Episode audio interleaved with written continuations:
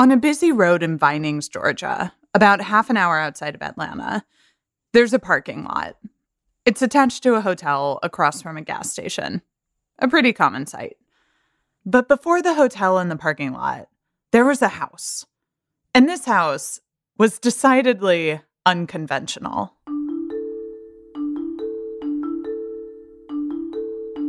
It was decorated inside and out with homemade dolls and weavings and trinkets hanging from the trees. There were paper streamers, pieces of colored glass, and improvised sculptures. This house belonged to an artist named Nellie Mae Rowe, and she called it her playhouse. I'm Johanna Mayer, and this is Atlas Obscura, a celebration of the world's strange, incredible, and wondrous places. Today, we visit Nellie Mae Rowe's Playhouse. After this.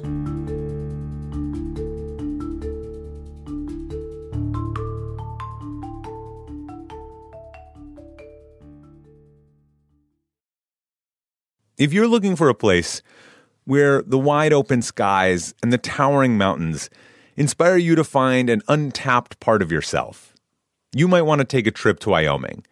It's a place where bold, curious spirits forge their own way on all types of adventures. There is no shortage of iconic, expansive landscapes out there. You can discover breathtaking hikes, stunning state parks, authentic Western culture, and other historic sites, along with the tales of famous outlaws like Butch Cassidy and pioneers like Buffalo Bill Cody. The truth lies west. Discover yours at travelwyoming.com. Life is a highway, and on it there will be many chicken sandwiches.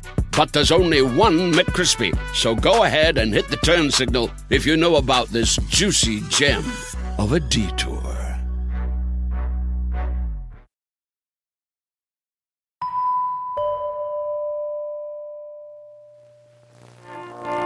Why don't you come on and go? Yes, come on and go with me. This is Nellie Mae Rowe, singing and playing the melodeon in her home. The footage is from a film called Nellie's Playhouse, made by Linda Connolly Armstrong for the Center for Southern Folklore in 1983, the year after Nellie died. Nellie is shown in her home, surrounded by art and creations that fill every spare inch. But she wasn't always able to live this kind of artistic life. Nellie Mae was born in 1900 in Fayette, Georgia.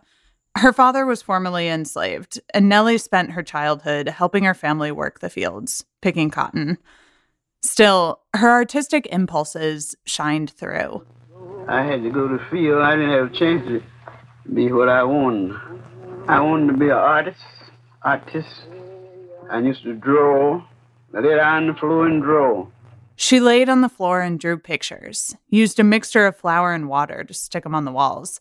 She tied together dirty laundry to make dolls, drew on eyes with pencil, even when it got her in trouble. I'd hide and go make me doll. And my mother would get at me about it. But I just loved to do it. For the first 30 years of her adult life, Nellie put those artistic impulses on hold.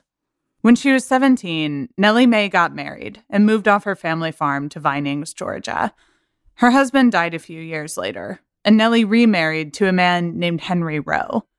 They built themselves a home, lived a quiet life. He worked on a farm, while Nellie worked as a housekeeper for a white family that lived nearby. During that time, she barely made any art at all. Then, when Nellie was 48 years old, Henry died, and she was a widow once again. Shortly after, her employer also died. And that is when Nellie Mae Rowe's second life began. she's no longer kind of beholden to either white employers or a husband to act a certain way or to be a certain way. She's able to be free and she's able to go back to this love of making and of art that she had in childhood. Katie Jentleson is the curator of folk and self taught art at the High Museum of Art, Atlanta. The High has featured Nellie's work in its permanent collection since the 80s. It's mostly drawings made with colored pencil or crayon, some sculptures and dolls. Her work is so bright and like lovable, you know, at first blush because of the beautiful colors and the way that she drew animals and human figures in these enchanting ways. I think you can look at it for a long time without realizing just how complex and how radical, you know, what she was doing really was.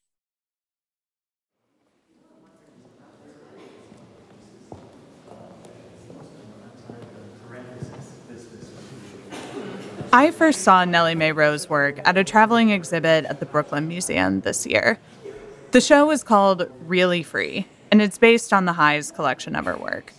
It's also the first major exhibition of Nellie Mae Rowe's art in more than 20 years.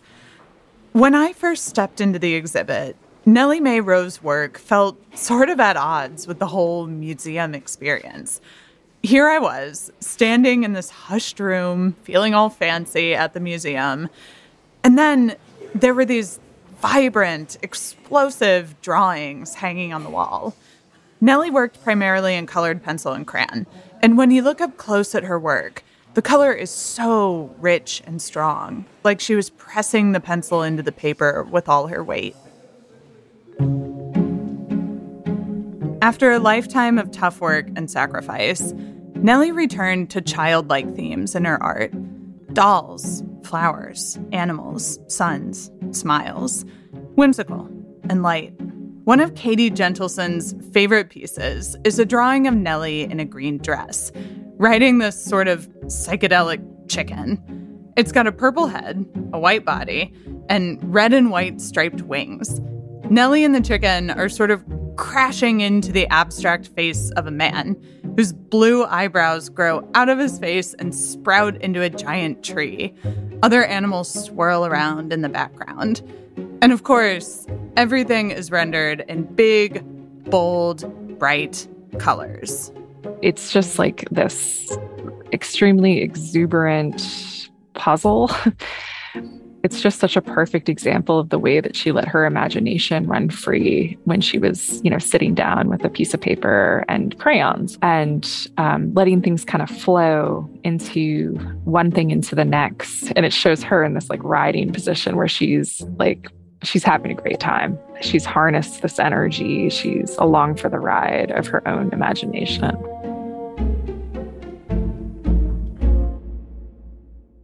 In the Linda Connolly Armstrong documentary, Nellie explains her process, how she allowed intuition to take over.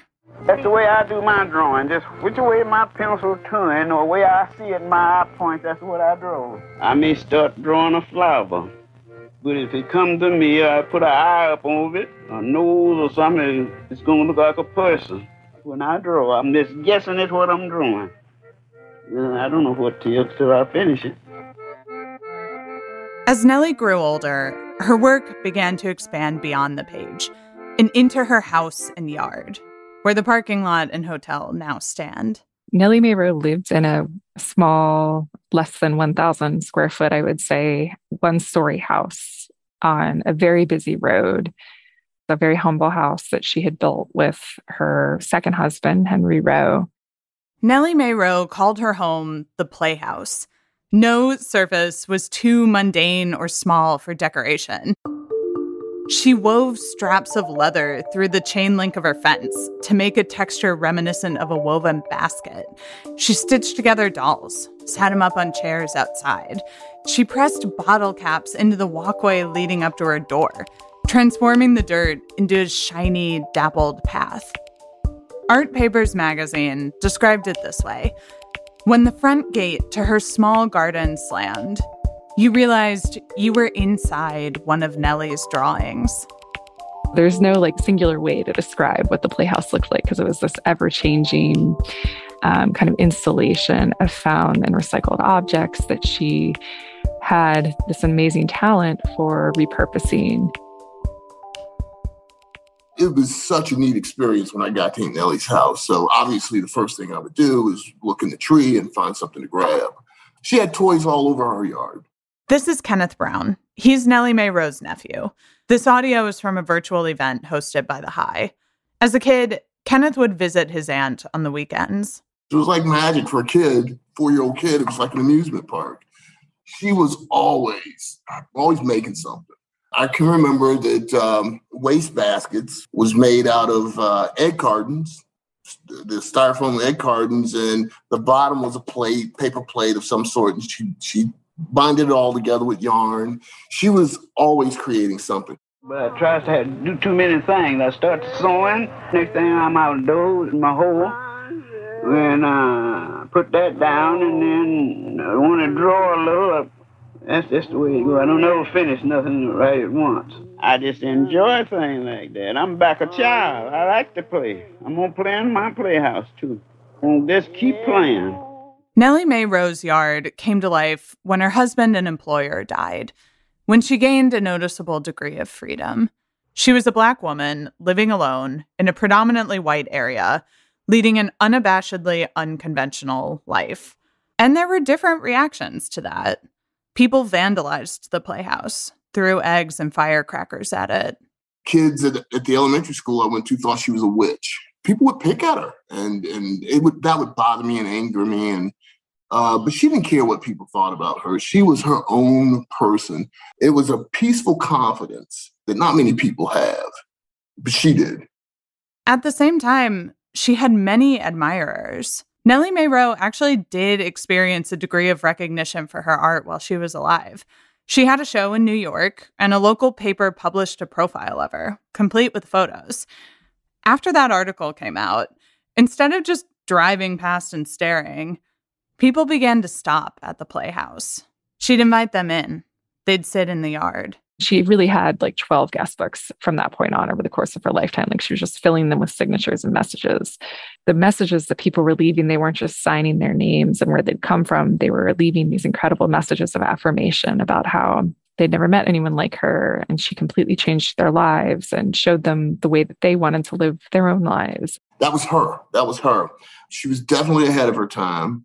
The magic was always there. She was beautiful, she was cool, and she was fun. And I'm so happy and proud to uh, have her blood flowing through my veins.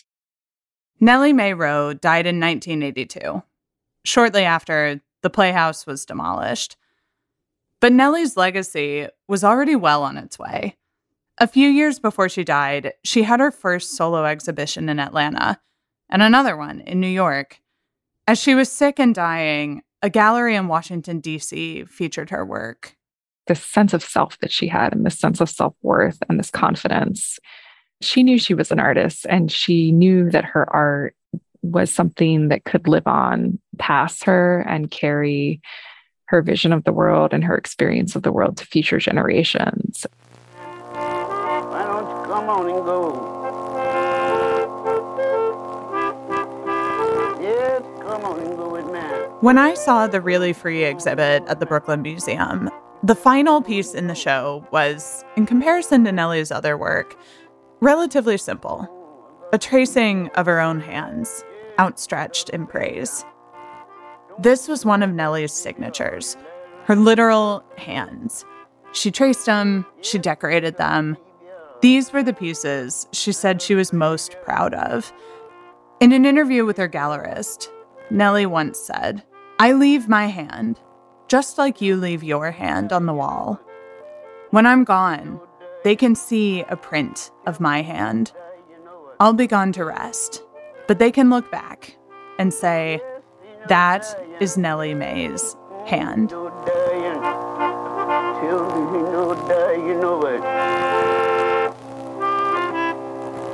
I called Jesus up this morning. Yes, I told him what I wanted. Yes, I called him up this morning. Yes, I called him up. Why the blood running warm in my veins?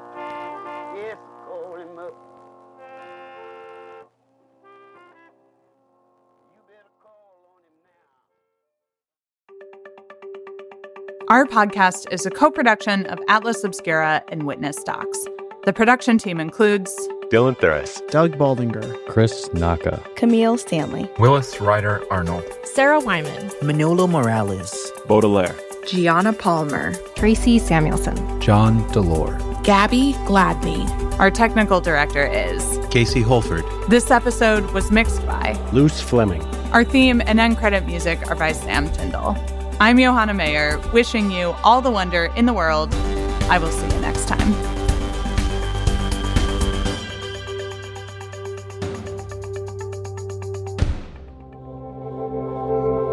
Witness Docs from Stitcher.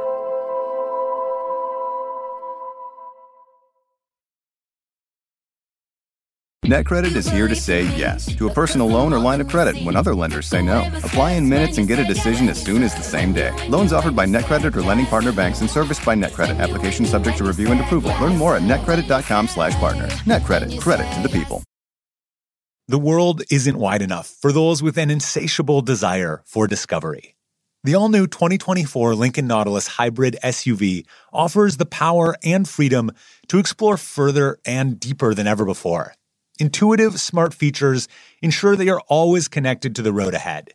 Inside, a thoughtfully designed cabin immerses you in a universe that is all your own. The larger than life panoramic display spans the entire width of the cabin. It's customizable and interactive. Drivers can even personalize their backgrounds with a series of nature inspired themes. This vehicle signals the arrival of an exciting new chapter for Lincoln. Discover more about the 2024 Lincoln Nautilus at Lincoln.com.